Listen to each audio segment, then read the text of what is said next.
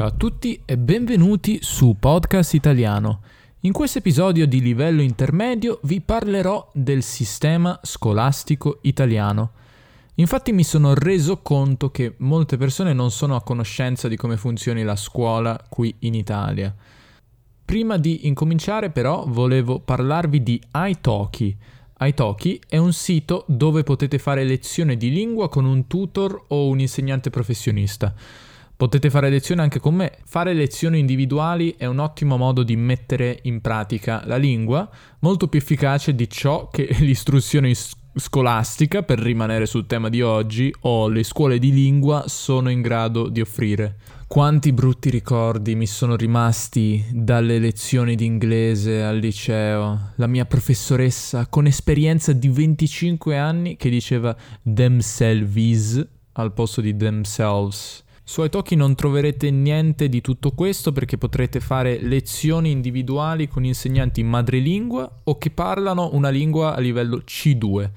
Se seguite il link che vi lascio nel post sul sito oppure nelle note di questo episodio avrete 10 dollari in crediti per provare il sito. Potete provarlo facendo lezione con me, se vi fidate di me, altrimenti con qualsiasi altra persona. Detto questo, parliamo della scuola in Italia. Vi ricordo che trovate la trascrizione integrale se seguite il link che trovate sempre nelle note di questo podcast. Partiamo proprio dagli inizi. I primi due gradi di scuola che esistono in Italia sono l'asilo nido, che va dagli 1 ai 3 anni, e la scuola materna o scuola dell'infanzia, che però spesso viene chiamata semplicemente asilo, per i bambini dai 3 ai 6 anni. Sono scuole non obbligatorie e io personalmente ho fatto solamente la scuola materna. Tra l'altro notate l'utilizzo dell'onnipresente verbo fare, in questo caso fare l'asilo, fare l'università, eccetera, significa frequentare quel tipo di scuola. Dopo la scuola materna abbiamo tre gradi, o meglio, in realtà sono due, ma in realtà sono tre, niente panico, ora vi spiego. Dopo la scuola materna inizia il grado dell'istruzione primaria, comunemente noto come scuola elementare oppure scuole elementari. Quasi sempre infatti usiamo il plurale quando parliamo, elementari, medie, superiori, eccetera.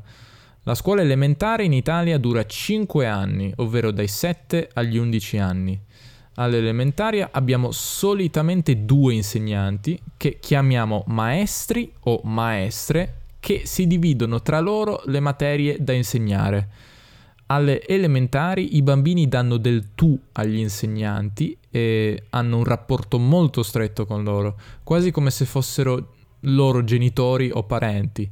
Dopo il primo grado, o scuole elementari, abbiamo la scuola secondaria che si divide in due gradi, primo e secondo. Per questo dicevo che sono due gradi, ma in realtà è come se fossero tre. In realtà nessuno si sognerebbe mai di usare il termine scuola secondaria di primo grado. Normalmente infatti parliamo di scuole medie e scuole superiori. Vi consiglio di imparare questi termini.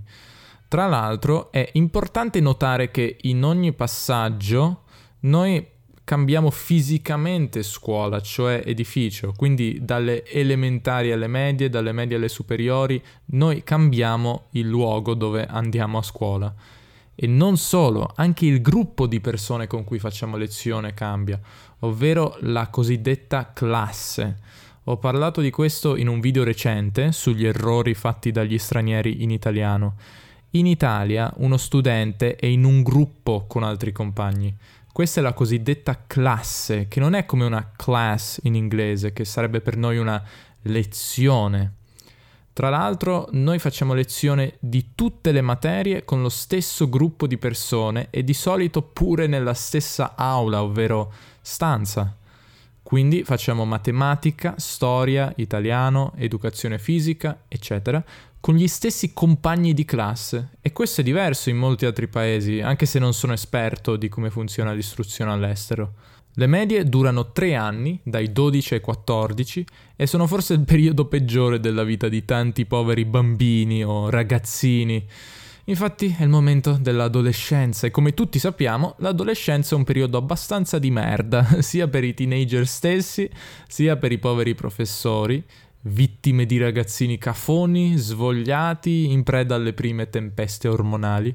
Belle le medie, vero? Avete notato che ho detto professori? Già, per noi gli insegnanti dalle medie in poi sono professori. Questa è una differenza linguistica rispetto all'inglese e forse altre lingue, dove professor indica solamente il professore universitario. Al professore si dà del lei e il rapporto è un po' più distaccato rispetto a quello che si ha con i maestri delle elementari. Dopo i tre anni di scuole medie abbiamo l'esame di terza media e finite le medie si va alle superiori, ovvero la scuola secondaria di secondo grado. Molte persone che imparano l'italiano pensano che il liceo sia ciò che in inglese si chiama high school, ma non è così. Il liceo è un tipo di scuola superiore e solitamente al liceo va chi è praticamente sicuro di fare l'università il liceo infatti dà una forte preparazione culturale sia umanistica che matematico-scientifica. O meglio, il liceo scientifico, quello che ho fatto io, dà una preparazione forte in entrambi i settori. Il liceo classico, soprattutto nel settore umanistico, perché diciamoci la verità, non fanno quasi matematica. Il liceo è solo un tipo di scuola superiore perché ci sono anche gli istituti tecnici, che hanno vari indirizzi e preparano lo studente in un campo di studio specifico, come meccanica, agraria, turismo, eccetera, e gli istituti professionali che insegnano allo studente una professione, come, non so, l'idraulico, l'elettricista, eccetera. Le scuole superiori vanno dai 14 ai 19 anni, ma è obbligatorio frequentarle fino ai 16, età in cui finisce la cosiddetta scuola dell'obbligo, Dopo i 16 anni infatti si può lavorare legalmente. Alla fine delle superiori abbiamo un altro esame, ovvero l'esame di maturità, di cui però parleremo in un altro episodio a parte perché è un argomento abbastanza interessante. Una volta finite le superiori si può passare all'istruzione superiore, ovvero l'università, oppure altri istituti come l'Accademia delle Belle Arti, per esempio. Normalmente l'università si divide in laurea triennale, corrispondente al bachelor's in altri paesi, e dura tre anni, come dice il nome, triennale, e laurea magistrale che dura due anni e sarebbe il master's. Ci sono poi anche ci sono poi anche altri corsi universitari a ciclo unico, il che significa che non sono suddivisi in due livelli, ma c'è solo un unico ciclo che dura 5 o 6 anni. Mi riferisco a corsi come medicina, architettura, giurisprudenza, eccetera. Dopo la laurea magistrale, se ancora si vuole continuare a studiare, si può fare un dottorato di ricerca, PhD in inglese, che dura dai 3 ai 5 anni. In Italia probabilmente non avrai alcun fondo e sarai obbligato a emigrare all'estero per avere migliori prospettive, ma per le persone più eroiche o masochiste forse esiste la possibilità di farlo anche in Italia. Inoltre le università rilasciano altri titoli, i cosiddetti master, che causano una confusione incredibile con la terminologia, perché i master non c'entrano nulla con il master's degree in inglese, che come abbiamo detto, è la nostra laurea magistrale. I master in Italia durano almeno un anno accademico e sono praticamente dei corsi di perfezionamento a cui si accede con una laurea. Alla fine della laurea triennale e magistrale dobbiamo scrivere la tesi di laurea, quella che io dovrei stare scrivendo al posto di questo episodio, perché io sto quasi finendo la laurea magistrale. E niente, questa è la potenza della procrastinazione. Sulla scuola italiana potremmo dire tantissime cose, alcune purtroppo non molto belle, come per esempio che l'istruzione in Italia non è finanziata quanto dovrebbe esserlo e questo causa un sacco di problemi, come il fatto che le strutture siano fatiscenti e spesso inadeguate. Notare a proposito che ho detto istruzione e non educazione. L'educazione infatti in italiano è ciò che ci viene impartito dai genitori, ovvero come comportarsi nel mondo, come essere persone educate, saper stare al mondo. L'istruzione invece ha a che vedere con ciò che si impara a scuola e questa è education in inglese. Questo è tutto per oggi, fatemi sapere se sapevate tutte queste cose o avete scoperto qualcosa di nuovo e come al solito andate a leggervi la trascrizione seguendo il link in descrizione.